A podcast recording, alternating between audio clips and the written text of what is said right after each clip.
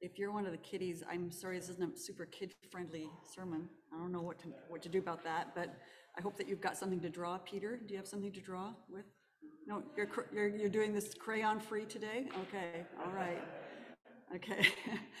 Anyways, maybe you can count how many times we say the word story, and we'll have a little prize at the end.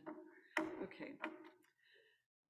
Today, we're uh, following in our sermon on, uh, our series, excuse me, on the parables. And parables are many stories that Jesus told. And at one point in Luke, actually, the disciples asked Jesus, Why are you telling all these stories? And Jesus said to his disciples, He said, So that when people hear, they won't understand. And when they see, they won't perceive. And that seems like a strange thing to say, doesn't it? Why would you tell a story that essentially is not to be understood?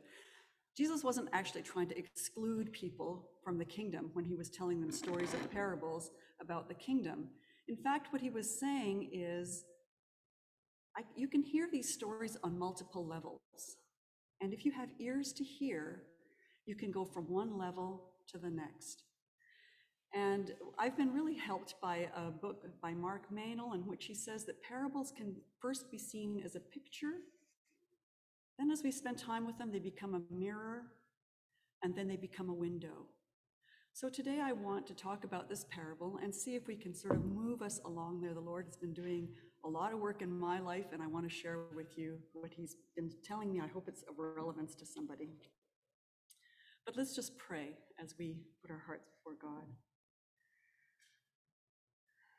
O Lord, open our eyes, open the ears of our hearts to see ourselves in this parable, but mostly to see the good news of your kingdom, so that you can transform us from rich fools to wise stewards. Could we have the first PowerPoint? I, an example of a, I, I live with somebody who does a lot of paintings, and uh, one of the things that he says in terms of paintings is the next slide up. Apparently not. Oh, there we go. Okay. So this is a, a painting uh, by my husband, Peter. And the first thing that uh, attracts people to the painting is the artistry of the work, just a beautiful painting. But Peter says that people actually only buy things that they see themselves reflected in in some way. So I think I might buy this because I sort of see myself somewhat reflected in it. But as a painting sits on a wall for a while, actually people began to see through the painting and into where it takes them. It can take them to the landscape, it takes them to the to the mountains beyond, to the warmth of summer, or to any space that is captured in the painting. So today I want to sort of talk a little bit about the parable. First of all, draw your attention to its artistry. Then I hope we can look at it as a mirror, but finally and foremost, to look at it as a mirror, what it tells us about the kingdom of God. So um, let's just look at it as a, first of all, the parable as a picture. I'm actually in awe of Jesus' ability to tell brilliant stories. And this is one story in which, in less than just a little over 100 words, he takes us on a very complex journey with lots of emotion and a kind of surprise ending. And in any narrative, there are devices that can be used. And it's interesting, in this story, Jesus actually uses three different types of narrators. There's the narrator, the person who tells the story in the third voice. In the third person, there was a rich man. And then there's the, the sort of first person perspective where we actually hear the thoughts of the person as they're going through the story. And then another narrative device is to use the omniscient narrator, the one who sees all and, and, and sort of is holding the whole picture together. And Jesus does this beautifully. And if we could just go to the next slide, this is a kind of classic narrative plot line where we have this, uh, we have first some setting and actors, and then we have a dilemma and an actions that resolve that take us to a complex and a, a, climax that can either end in a happy ending where things are better than they were at the beginning or sometimes in a tragedy where they were worse than they were. So let's look at this in the context of the plot line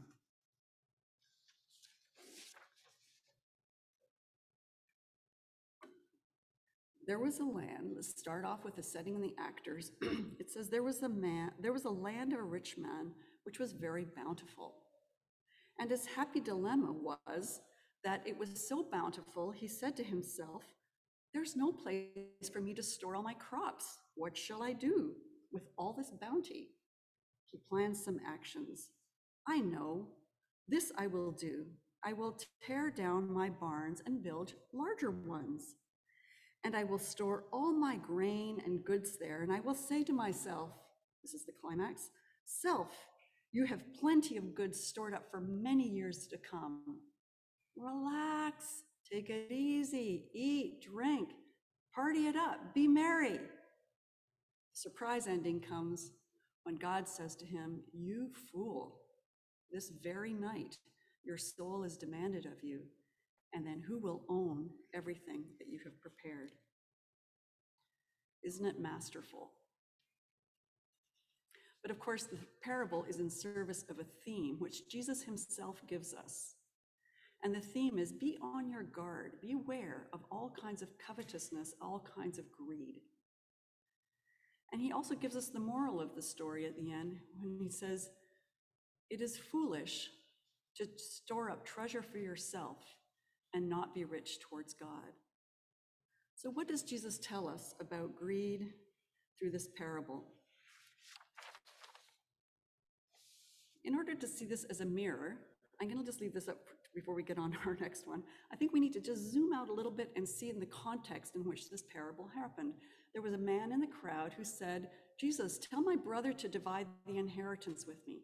Now, when we hear inheritance, we think, how big is the bank account? But in those days, inheritance would have immediately brought to mind the idea of land or property.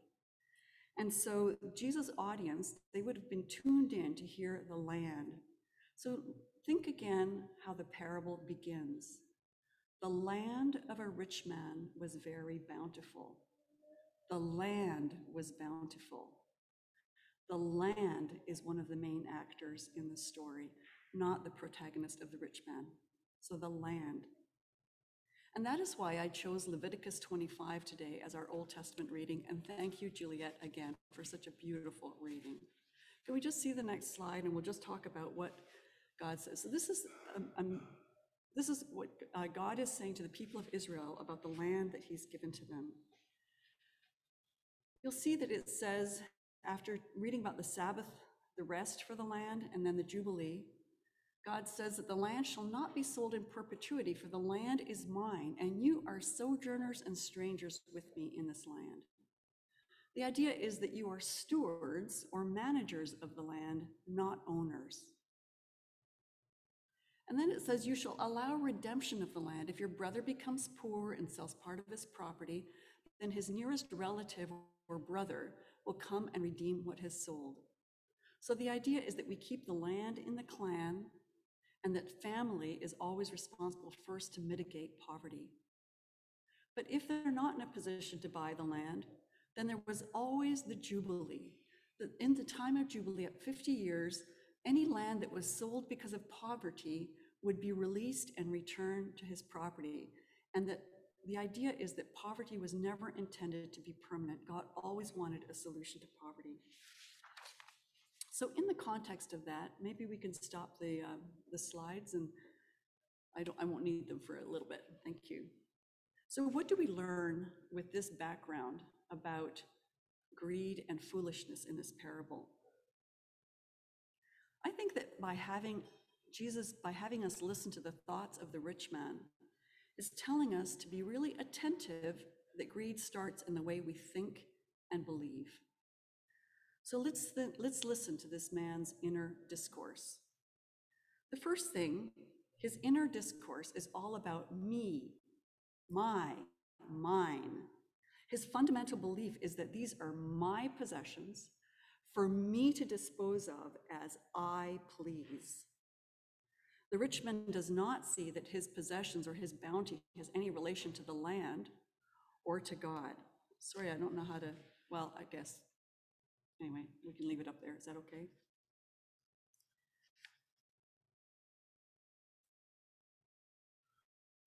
Do we?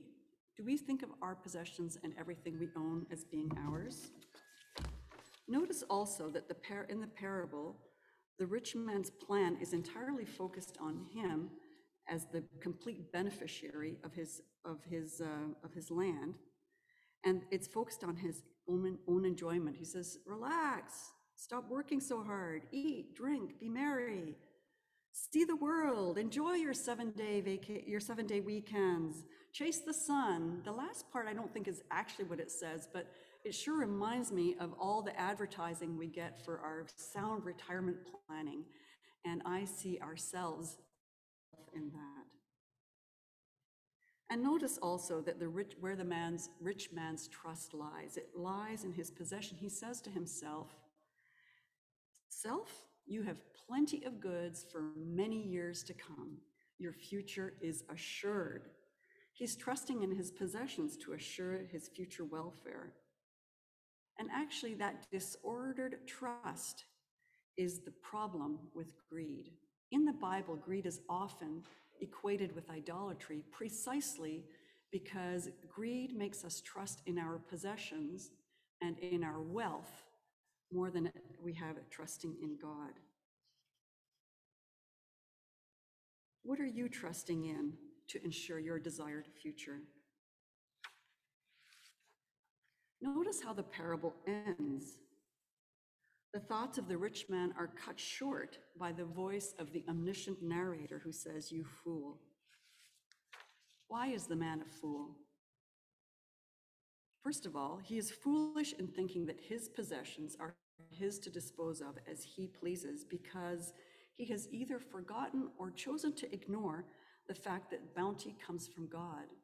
And God has actually been has uh, given us temporary custody of everything we own. Think of your most treasured possession riches, house, children, lover, talent. Do you think of it as yours? Or can you see it as something that God has given you charge of? Second, he is foolish in thinking that he's the principal beneficiary of all his bounty because he has either forgotten or chosen to ignore the fact that God made humans stewards of the earth to care for the land, to care for the animals and plants, and to care for one another. Throughout scripture, we are told that those with resources need to share with those without resources. That is God's way. The generosity of the rich is often God's answer to the prayer of the poor. So, how does God figure in your image of your dream life? Finally, this man is foolish because he's trusting in his possessions and his control over them to guarantee his future welfare. And he's become aware too late of the omniscient narrator who cuts short his life, the one who holds his life in his hands and says, You have to stand before God and give account of the way that you've lived. Ouch. I don't know about you, but I found this a really uncomfortable place to be. I found myself mirrored way too much in this parable. And I do want to say that Jesus, in no way in scripture anywhere, is saying that being rich is inherently greedy or foolish. He just says there's a specific temptation associated with that. Nor is he saying it's wrong to have, you know, sound economic future planning. It's just, it can't be the source of your trust. And I think it's really important to, to hear the fact that Jesus never tells a parable like this to condemn. He, he's not, he doesn't want me to end in that place of discomfort and condemnation, self condemnation that I ended in. Jesus is telling this parable to beware. He's giving a warning. He's saying there is an alternative. So, what is the alternative? What is the alternative that would let him say to us, wise steward, wise manager, instead of rich fool? For that, I think that we need to see the good news in this parable. And maybe we can come back to the PowerPoint again. And I want us to focus now on the good news. Good news, some of the good news is actually in the parable itself. He says, a person's life does not consist in, their, in the abundance of their possessions. That's really good news. We're more than what we own. We're more than our talent. We're more than our treasure. That's really good news. But it gets better than that. The other good news, oops, where did the t-shirt go? Sorry. There we go. The other one is embedded, Peter, surprise, on the t-shirt. Can you see what, any see what that says? What does the t-shirt say? Yes, the t-shirt says fear and fear not, and that's really good news. It really is. Let me explain. In order to see the good news in this, we need to zoom out just a little bit further to look at Luke in the, the parable in the bigger setting. In this setting, Jesus has been talking to his disciples, and he's been trying to prepare them for the fact that he's on his way to Jerusalem to suffer and die. And he, he is going to be, he's trying to prepare them for his absence afterwards, but also just for facing what they have to face. And it's almost like the crowd interrupts him in the middle of his discourse to his disciple, and he tells the parable, but it becomes the jewel around which his, his discourse can be focused. Just before this parable, he's, he tells them Fear God. Fear God. Fear God more than you fear persecution. Fear God more than you fear physical injury or even death. Because God is the ultimate authority, the one who holds life and afterlife in his hands. He's the one with authority to cast you into hell even after. He's the ultimate judge. Fear God. He is the omniscient narrator who discerns our thoughts. But that's not the end of the story. The end of the story is that this omniscient narrator, the one who sees all, sees to care. He tells his disciples, even the hairs on your head are numbered. He knows when a hair falls out of your head. He's that attentive to every detail of your life. Fear not. You're in the hands of your heavenly Father. And I think that the best way to hear the words of Jesus in this is to actually talk, to sort of listen to his words as he, after the parable, kind of interprets the parable to them. So after the parable, um, in Luke 12, Jesus says to his disciples, talking about the parable, he says, and I want you to listen to the authority and tenderness of this. He says, Therefore, I tell you, don't be anxious about your life, what you will eat and what you will wear, because life is more than food and the body is more than clothing. Consider the crows. They don't farm, they don't have barns, and yet God, your creator, feeds them. And you're so much more valuable than a bunch of crows. Or think about the flower of the field. They don't spin or embroider their cloth, but I tell you that not even in the height of his glory was King Solomon dressed like one uh, field flower. And if God dresses a field flower like this, that today is flourishing and tomorrow's in the compost heap, won't he clothe you? And which of you, by being anxious and worrying can add a single hour to the span of your life. If you can't do such a small thing, why worry about the rest? So don't desperately seek what you're going to eat and what you're going to wear. The nations of the world seek these things, people who don't have a covenant God who has pledged himself to them. And your Abba, your heavenly Abba, knows that you need these things. Instead, seek his kingdom, and these will be added to you. Fear not, little flock. When you seek his kingdom, you can trust that it is your Abba's good pleasure to give you the kingdom. So sell your possessions and give them to the needy. Put your savings and investments in heavenly treasure, investments that don't fail and treasure that no thief can steal and no pest can destroy. So a person's life does not consist in the abundance of their possessions. That's good news. Fear and fear not. That's even better news. But it gets better. because we know that in the fullness of time, Creator God divested himself of all of his possessions and became a human being.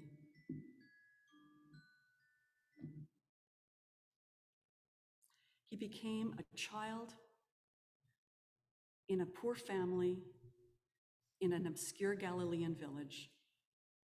But that's not the end of the story. He lived his life in such submission to and communion with God that he emerged in his 30s as a powerful prophet who proclaimed with authority what the kingdom of God looked like and told everybody, it's here, it's near. But that's not the end of the story. Because of his proclamation, he died a violent death at the hands of the religious, political, and social institutions that were threatened by his message. But that is not the end of the story. He was raised from the dead. And he taught his disciples, and his disciples came to discern with the giving of the Holy Spirit that he died to redeem humanity from the poverty and slavery it had to grasping greed and fear of the wrong things. Jesus is our brother redeemer. That's the good news. Though he was rich, for our sakes he became poor, so that we through his poverty might become rich towards God. That's 2 Corinthians 8 9. We are his treasured possession. You are his treasured possession. He died for you. He died to redeem you. And to use the words of the Heidelberg Catechism, what is your comfort in life and in death? My comfort is that I do not belong to myself, but belong body and soul in life and in death to my loving Savior, Jesus Christ, who redeemed me by his most precious blood and who redeemed me and saved me from the tyranny of darkness and brought me into his kingdom of light. Stay another two I months. belong to God. And that's not really even the end of the story. We're living our stories now. In Leviticus, when a brother redeemer purchased the land of someone who had fallen Not now, not now. Later. Okay. the person who was the, the brother whose land was redeemed actually stayed on the land as a hired hand and labored for the land and then at the end in jubilee the land came back to them. So it was the idea of being he was a wise steward and he was helping his brother. And i feel like jesus has given back our lives. He's given us our treasure that we can manage on his behalf as our brother redeemer. What a deep privilege and opportunity it is that we have as wise managers in the kingdom of God, not to be rich fools, but to be wise stewards. In contrast to the rich fool who thinks of his possessions as I, me, mine, the wise steward recognizes his or her bounty as coming from the Lord. And that it has it, all the treasure and talent that we have belongs to God. In contrast to the rich fool who thinks, I am the main beneficiary of my possessions, the wise steward says, What does my Lord and Master want me to do with my talent, my treasure, and my time today? And finally, in contrast to the rich fool who trusts in possessions to assure his future, we can trust in a God who sees everything, who counts the hairs on our heads, who knows what we need. From that position, we can be generous. We can be in the way of the kingdom. We can be generous to God by being generous to others. We don't control how much time we have, but we're here today. Today, you have the opportunity somehow to use your time, talent, or treasure to be the prayer, an answer to prayer to somebody who is crying out to God today for something that you can give. That's so exciting.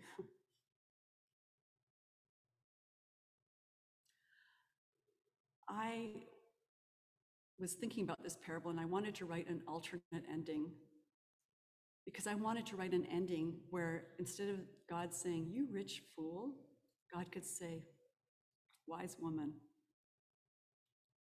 you have been, you've built up treasure in heaven and have been rich towards me. Cynthia, yes or no? No? Should I say it? Okay. Do I have time? Anyway. Okay, this is my alternate ending, but I encourage you to do it anyway. I don't know. Not as good as Jesus, but the land of a rich woman was very bountiful. And she thought to herself, saying, Self, what can I do since I don't, I have more crops than I can put in the barns that I've got? She said, This is what I'll do. I'll store all the grain I can hold and give the surplus to the hired hands so that they can hold it till next harvest if we need it. And then I'm going to invite the whole village to a party. And we're going to celebrate God's bounty. And I will say, today, together, we relax, we eat, we drink, we enjoy ourselves, we praise God. I hope God would say to her, if she had to go that night, Wise steward, that was laying up treasure. Come in, look at my party. I don't know if he's going to say that, but in the name of the Father who loves us so tenderly, and in the name of the Son, our brother Redeemer, and in the name of the Holy Spirit who empowers us to see things differently in our world,